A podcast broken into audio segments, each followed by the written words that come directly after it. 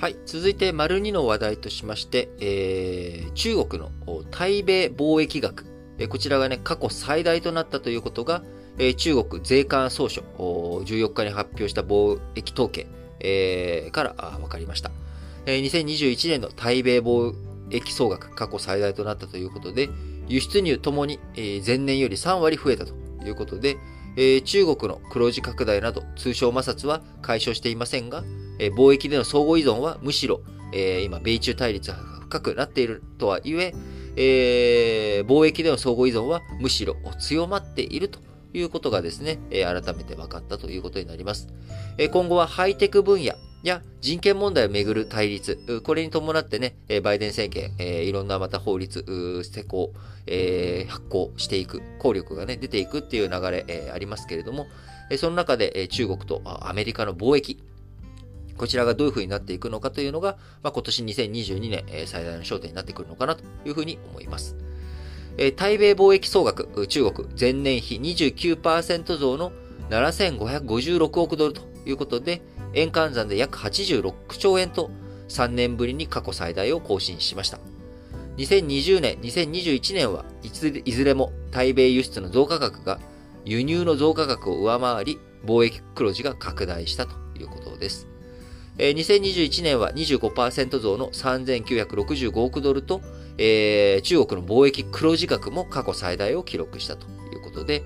えー、中国からアメリカへの輸出、こちらはアメリカの個人消費の回復、2021年のね、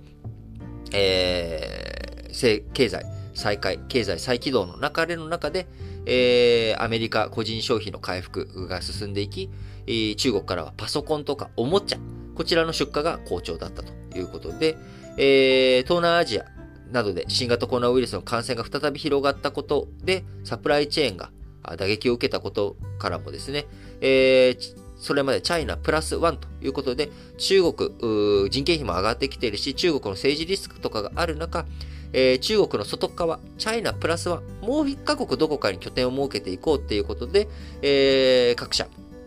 東南アジア、ベトナムとかですね、えー、そういった国々への進出を強めていたんですが、あ今回、えー、去年は特に東南アジアで新型コロナウイルスの感染が拡大したことから、えー、東南アジアからの出荷が多くできなかった。まあ、そういった状況の中で、えー、ゼロコロナ政策、対策をやってきた中国。え、こちらに対してね、え、供給元として、ま、中国が一番ちゃんと動いてるから中国からあ輸入せなあかんなと、え、部品とかいろんな供給受けなきゃいけないなということで中国への依存が強まった面もあります。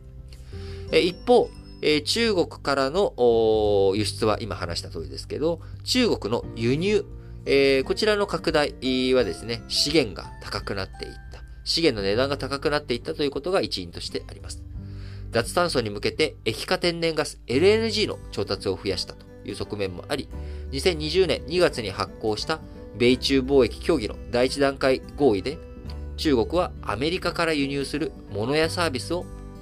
2020年から2021年に2017年比で2000億ドル増やすと約束をしました。えー、なので、こちらの合意を背景に工業製品の輸入も増えたということで、えー、資源高とか、あそういったもので、えー、あの、いろんな値段が上がっていったということや、工業製品の輸入も増えたということで、え中国対米の貿易額最大ということになりました。えー、まあね、こういうふうにいろいろと中国とアメリカの対立がある中でも、やっぱり相互に経済的な側面、経済についてはですね、えー、相互依存強まっているという状況ですけれども、あのー、じゃあ、中国とアメリカこれで仲良くなれるのかといったら、やっぱ経済は経済、政治は政治と政治ということで、えー、中国とね、えー、アメリカの関係、えー、貿易拡大はしてるんだけれども、先ほど言ったあ2020年に合意したあ、えー、2000億ドル、中国がね、アメリカから物を輸入する、ものを増やすよっていうことに対して、えー、この輸入拡大の目標、未達に終わった公算が大きいと。いうところもありますし、えー、中国側にとってですね、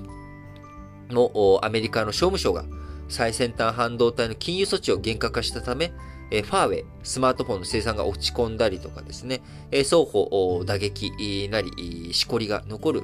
状況が続いております。え金額はね、えなんとか増えて、えいるんだけれども、まあ、やっぱり、その、急所の部分についてお互い、なかなか、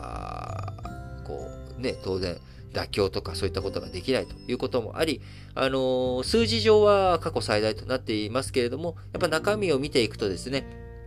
あのー、こう、